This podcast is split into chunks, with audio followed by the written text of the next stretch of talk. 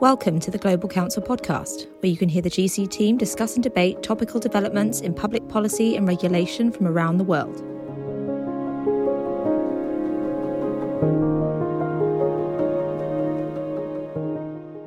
Welcome to the Top in Tech podcast. This is our monthly digest of all things tech policy, examining why the techlash is happening in Europe and the world. We look at the politics behind it, the policy agendas that it is emerging from that agenda and where things are likely to go next in the future. We have a very special uh, episode this month because we're going to do a sectoral deep dive.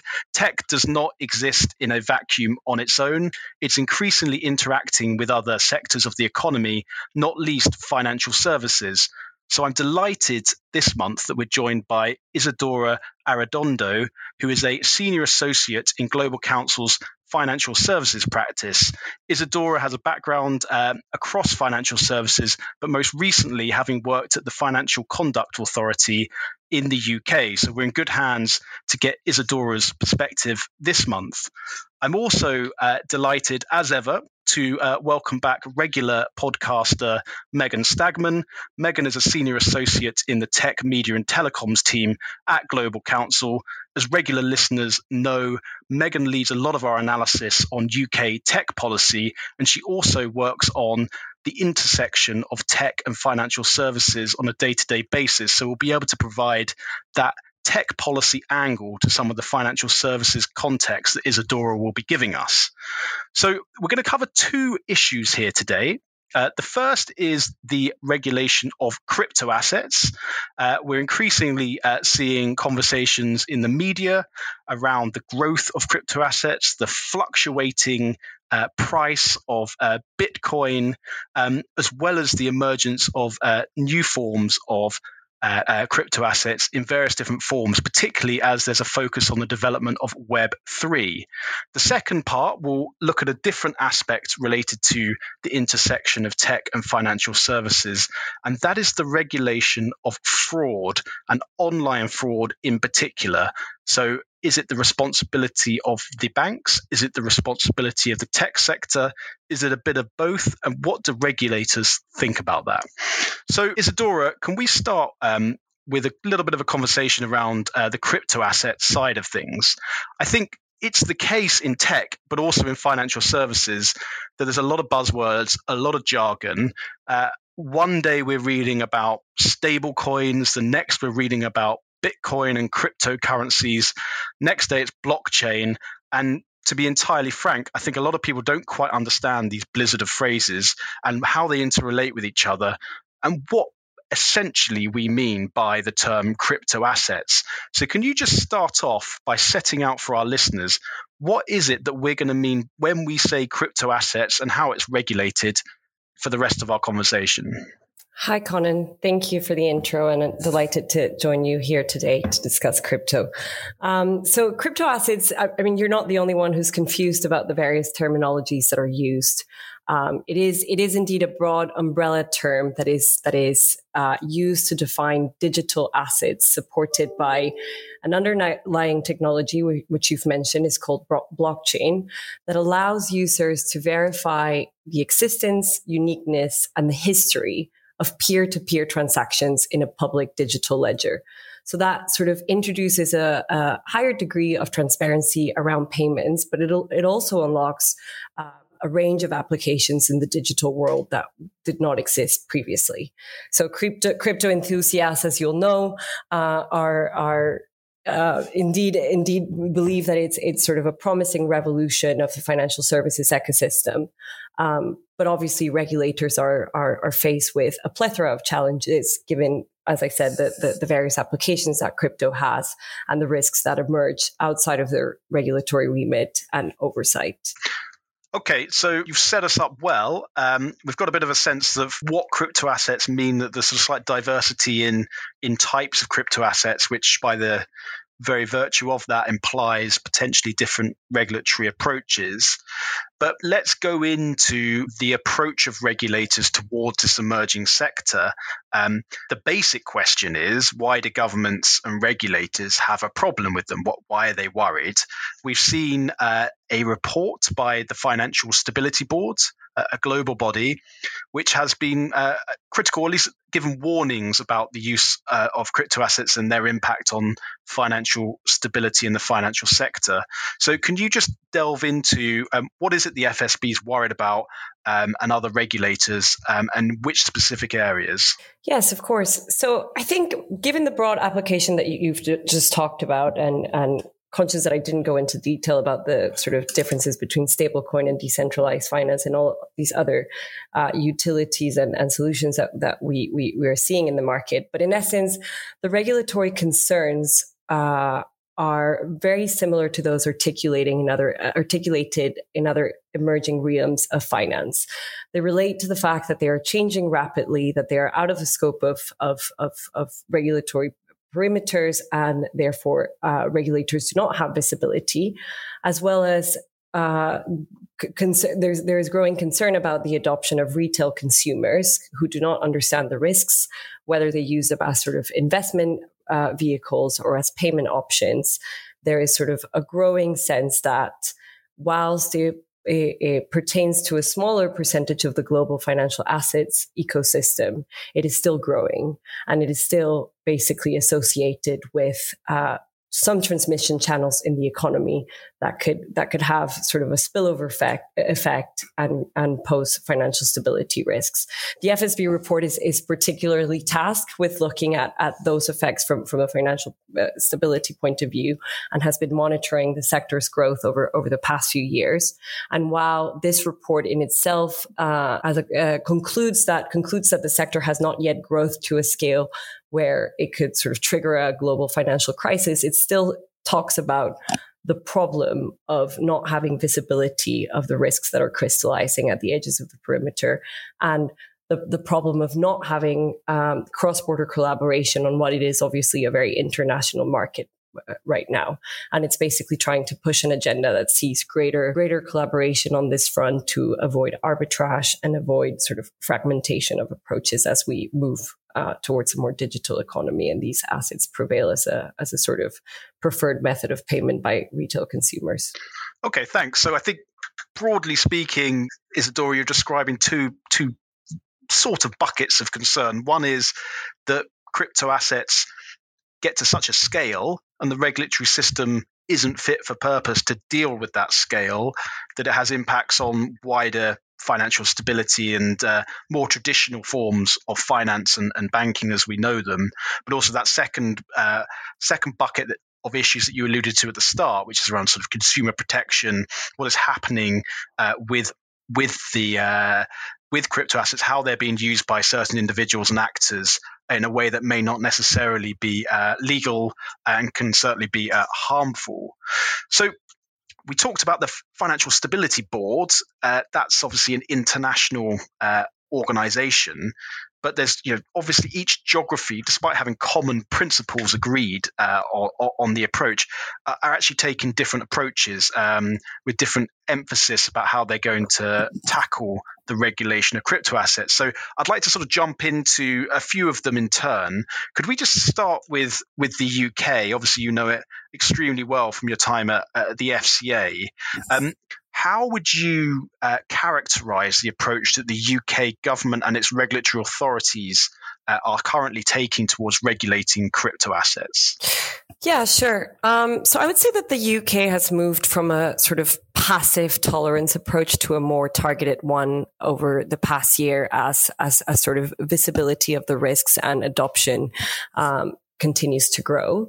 As a first step, I think the regulators started sort of stressing the unregulated status of crypto as a, as a sort of general asset class and hoping that that would be act as a deterrent in essence from broader industry involvement.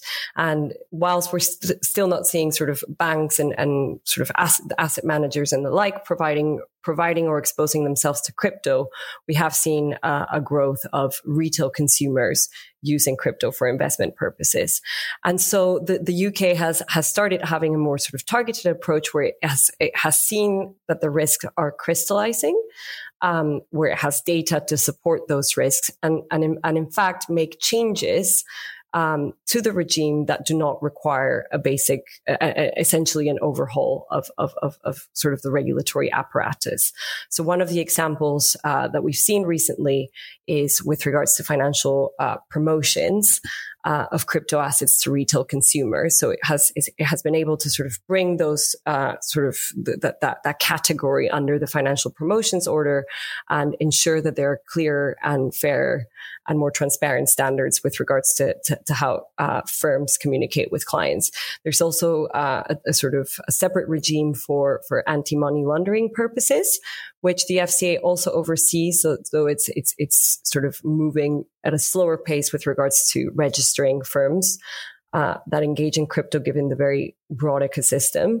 And then there's sort of longer term priorities such as the Bank of England and HMT's CBDC engagement forum, which would look at sort of whether the entire regulatory structure uh, would have to change in order to have a sort of safer and more stable digital assets ecosystem. Yeah, there's an interesting observation that sort of flows from this that the UK is clearly from what you describe, Isadora, been trying to work out when is the moment that you need to move from observing the growth of a sector, sometimes even encouraging it, to actually work to deciding that that is the point that regulation needs to come in. And we've seen this before. We saw it in a previous wave of technological disruption. I would say that the Googles, the Facebooks, the Amazons of this world endured a much longer period um, in which regulators and policymakers watched and encouraged them, monitored a bit, and then took the decision, probably in the 2010s, that there needed to be more direct intervention in the sector. I think the lesson from there, which is probably applying to crypto now, is that that decision was perhaps taken a little bit too late uh, in the consumer internet revolution. And in areas like crypto, particularly given potential financial risks that flow from it, those decisions are starting to be taken earlier um, than was perhaps the case 20 or 10 years ago. Let's just stick on, on the UK uh, for a second here. Megan, um, we have uh, talked a lot in the past around the UK's tech agenda and how it applies uh, to advertising rules. It's something you follow uh, closely within within the team at GC. Um, one observation I think we were talking about uh, not long ago is just that everywhere you turn, there's a new crypto ad. Uh, if you're in London, you're on the underground uh, they're pretty much everywhere. If you go online on social media or other platforms, often you will see uh, ad- adverts or even user generated content around this. So, given what Isadora's just described, and she made reference to changes around financial promotions, are we seeing a lot of scrutiny around the advertising of crypto assets, not just the underlying uh, regulation of the products themselves? Well, it's not just you who's seeing these crypto ads everywhere. Um, in fact, there was some research that was done recently into uh, the actual numbers of crypto ads on public transport in London last year, and it found that they'd never been as high as they were. Um, and in particular, the language that is used in some of those ads is what um, is concerning the regulators. So, for example, there was one ad which I saw myself um, saying that it was time to buy crypto. When you're seeing adverts on the tube, it's time to buy. Um, and that one, which was by um, a company called Luno Money, uh, was banned by the Advertising Standards Authority, the ASA, um, in May last year because they felt that it was irresponsible and it was misleading, um, and therefore it shouldn't be up in public places. Um, the company that um, had that ad banned responded by saying, well, that's fine, but we need more guidance. I mean, this is it's not clear at the moment what is or is not allowed. Um, the ASA has pointed to the fact that it's already got its advertising code, but clearly felt compelled to issue some further guidance um, earlier this month. So they've said, for example, that all ads need to make clear that cryptos aren't regulated or protected, that the value of those can go up um, down as well as up, um, that the ads shouldn't take advantage of users' inexperience, given that this is very new, um, and that they also need to be clear about the basis that's used to calculate any projections or forecasts. So we're starting to see some sort of guidance emerging there. Um, perhaps more substantively, um, the Treasury also announced last month that it would be looking to see crypto ads um, become subject to the same rules um, as the likes of uh, shares or insurance, um, which are governed by the FCA. So, what that means is practi- in practice is that it would become a system of proactive regulation um, rather than reactive regulation. So, the ads need to pass muster through the FCA before they launch, rather than the ASA just investigating the problematic ones. And although this isn't going to take place before 2023, it's certainly something that um, we need to watch coming down the track. Thanks, Megan. So, I think we've got a pretty good picture for where you've both described of where the UK is, but obviously the UK is but one of, of many jurisdictions here that are tackling the the challenges and the complexities of how to regulate crypto assets.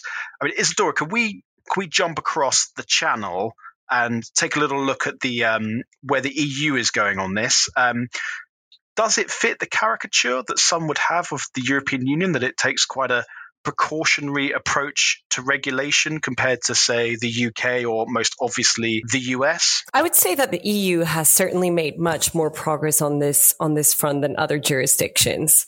Recently, McGuinness uh, seems to suggest that it is definitely ahead of the curve, but also she cautioned that she was that, that the EU is not alarmed of the sector's growth yet in terms of financial stability risks.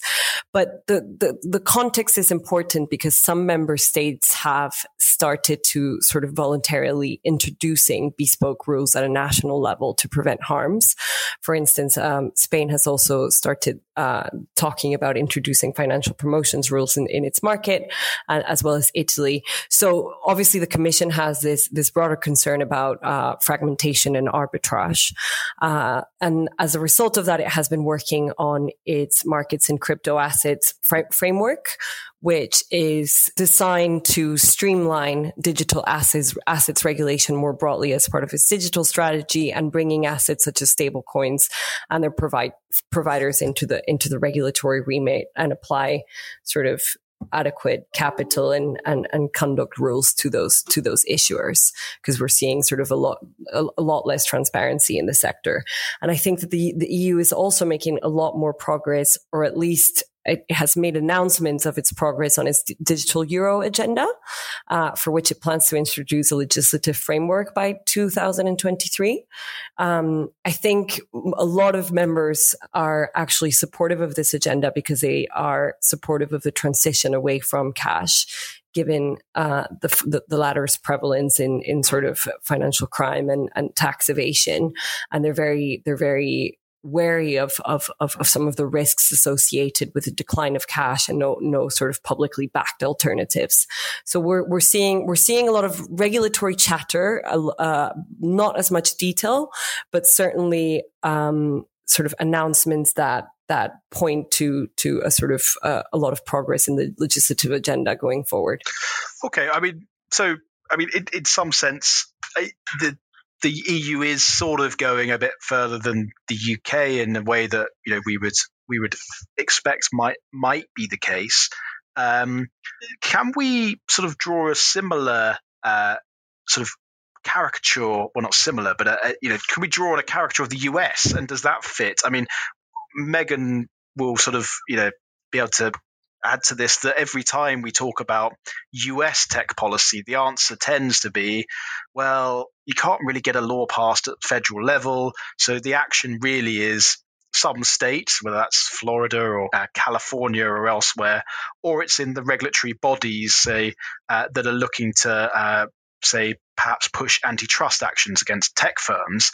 Um, is it also the case in um, crypto assets? Is there any regula- regulatory framework on, on the horizon, or is it is it a little bit more disparate, like I've just described?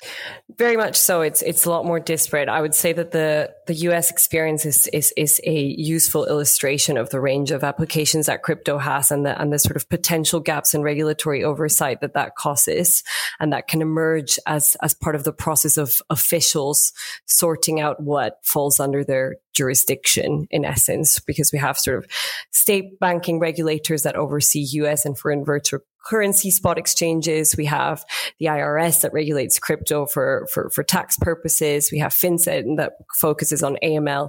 So it is, it is a very sort of fragmented and uh, disparate, as you as you said, approach to to regulation. We've seen a bit more discussion about the SEC trying to to the SEC to trying to see if if if if, if crypt, unbacked crypto assets like Bitcoin should come under the definitions of of securities and therefore be regulated as such. Because we've seen a lot of players in the US recently trying to take advantage of, of, of some loops in, in, in the regulatory regime to conduct activities that pretty much fall under the definition of a regulated activity. But I think that there is a lot more division from a, on the political front with regards to what that future regime should look like.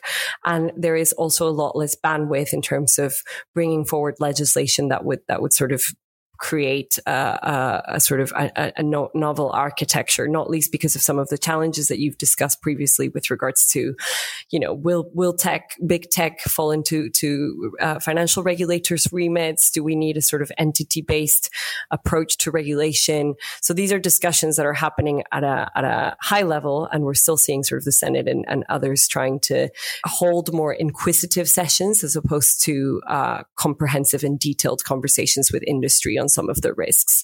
Uh, very much le- less progress on the CBDC front, though I think there's going to be a lot more pressure for, for the US to deliver a, a sort of articulated position on this, given sort of, you know, suspicions that it might, it might have implications for the US dollar as a, as a sort of foreign currency reserve.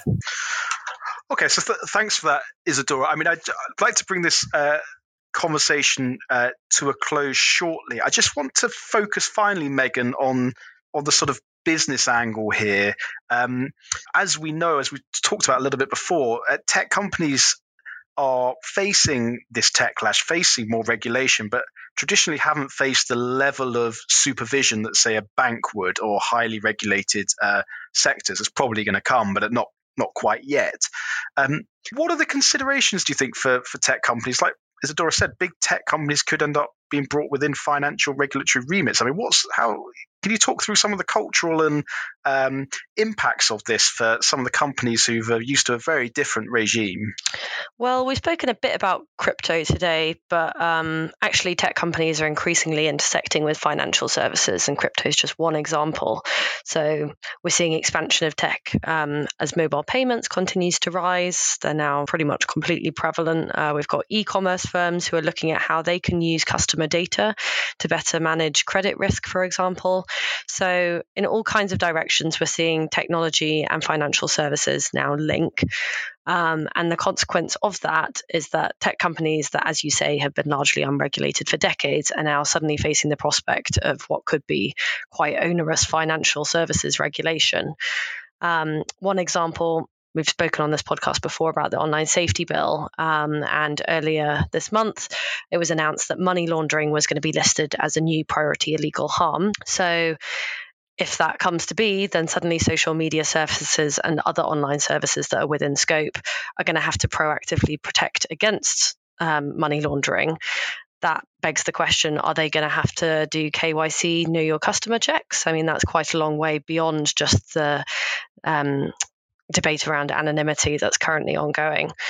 Um, on top of that, we've also got banks who are getting increasingly worried about the competition that's posed by tech and therefore are lobbying for parity, um, at least in regulation, or perhaps something that goes even further given the extra data that tech companies have.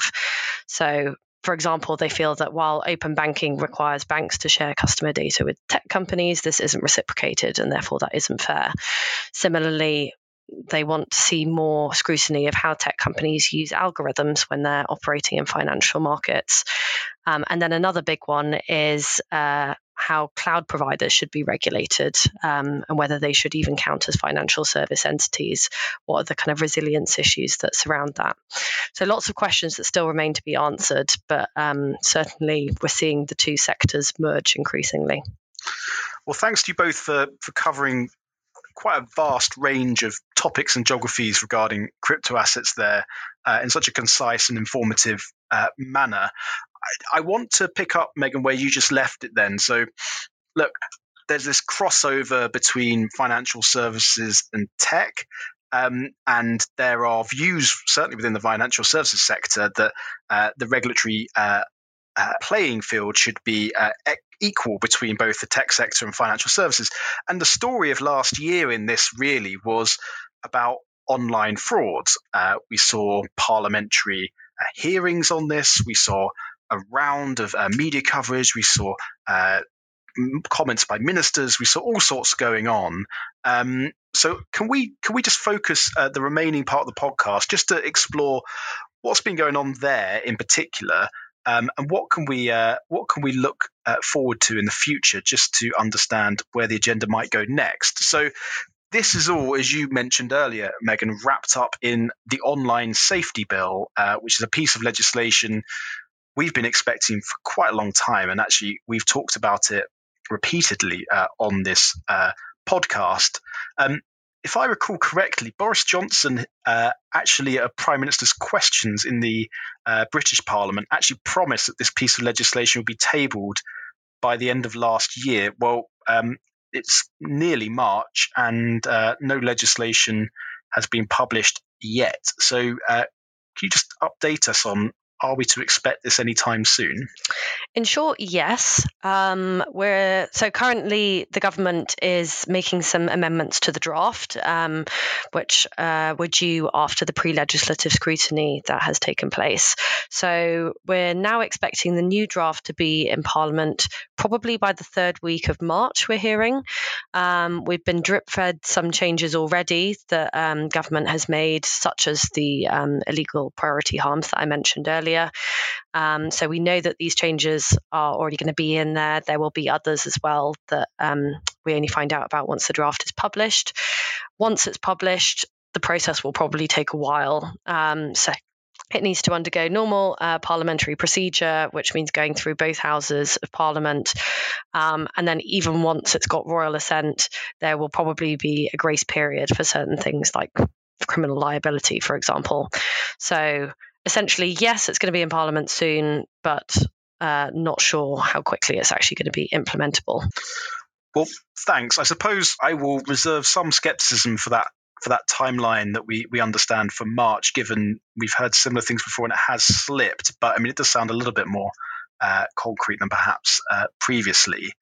So let's once it comes, whether that's March or whenever in the future, um, can you just talk to the fact around uh, online fraud um, and the extent to which this is going to be regulated as part of the bill? Yeah, so you mentioned when you were introducing this that there's been a concerted campaign around this, um, which has been ongoing for literally years, actually. Um, and initially, the inclusion of fraud was rejected by the government because there were fears of the bill becoming a so called Christmas tree bill, so trying to hang too many things on it and therefore it losing some of its efficacy as a, as a result. Um, last year, we then saw um, an attempt at a compromise. So they said that user generated um, content scams um, and fraud would be included. So that means, for example, romance fraud um, of the likes that many listeners might have seen Tinder Swindler recently. Um, and even in spite of that, we've seen continuing concern about scam ads. Um, so this means paid for advertising rather than just user generated content. Um, we did see earlier this month that fraud was listed as an illegal offence on the face of the bill. So we know it's going to be there in some capacity. However, we don't have specifics on that language yet. So um, not clear to what extent that will be paid for advertising. However, we're seeing continued efforts by the likes of the Treasury Select Committee to get scam ads included. Um, and they've even called for know your customer or KYC checks on advertisers to be part of the bill. So essentially, it's continuing to ramp up further. We'll have to wait and see what's actually in the bill um, when it's published. But in the meantime, there's ongoing parliamentary process. So, for example, there's a digital fraud committee that has been set up um, and is hearing evidence for the first time later this week from law enforcement. So, it's not a debate that's going to go away anytime soon. And although the government's trying to push back on including it, I think we're going to just keep seeing more. Okay, so so so it's going to be be in there. We're not quite sure exactly how the provisions will operate in practice. I mean, one of the key themes and one of the key questions here is who actually does the regulating here. We know that Ofcom, the tech sector's sectoral regulator, is going to be overseeing the online safety bill framework. Um, but there is a question about whether actually it makes more sense on something like fraud, which essentially is a financial issue, whether the FCA, um, your former uh, former employer, Isadora, uh, might be better placed and have the requisite expertise at the institution in order to to regulate this more effectively. Can you just talk through a little bit about about this question about who who actually does the regulating? Yes, of course. Um, so to your former point, I'm not sure that the F- that the UK is yet at a point where we see the need for a separate fraud, or more accurately, accurately speaking, economic crime regulator. But it can certainly be something to consider in the future um, not least because of the, the nature of sort of monitoring and, and overseeing fraud has become very fragmented and, and, and, and requires a more comprehensive overview of, of the landscape. In fact, the Treasury Select Committee in its latest economic crime uh, reports suggested that there could be merit in a single regulator for sort of legal, accountancy, trust, and corporate services. But to take that kind of approach to uh, an ultimate end state, you could see sort of a sort of single economic crime regulator for all industries, like we have for for for, for data with the ICO or CMA for the competition. But I would hazard a guess and say that we are not yet uh, sort of at that point where that model might be implemented. Um, and I don't think that the FCA has yet signaled its intention to to overstep its remit or or overstep into someone else's remit in essence. Yeah, so th- I mean, it's interesting that, isn't it? I mean, th- clearly there is a case that Ofcom and the FCA do need to work together on this. Whether the case has been made yet for a standalone separate regulatory authority, as you say, has, hasn't quite been made. But Megan, we've talked in the past about the Digital Regulators Cooperation Forum, the DRCF, which has the CMA, uh, it has the ICO, has Ofcom, and the FCA are members of this. The whole idea of it is that they coordinate their activities and share expertise to make sure that digital regulation does work well in the UK and that issues don't fall between the cracks of, of different uh, regulators. To the point about whether there could be a separate regulatory body on this, do you think there's any logic here that actually the DRCF might be a body that could play that role when it comes to economic crime and, and online fraud? I think it's quite unlikely that it would become the authority. Um, the DRCF is not a decision making body, it doesn't have statutory footing. Um, and therefore, it's more about coordination and cooperation rather than enforcement. So it's probably not the right um, authority in that respect. Also, the last work plan for 2021 and 22 um, didn't mention fraud, but it did say that it would look at where online regulation met financial regulation.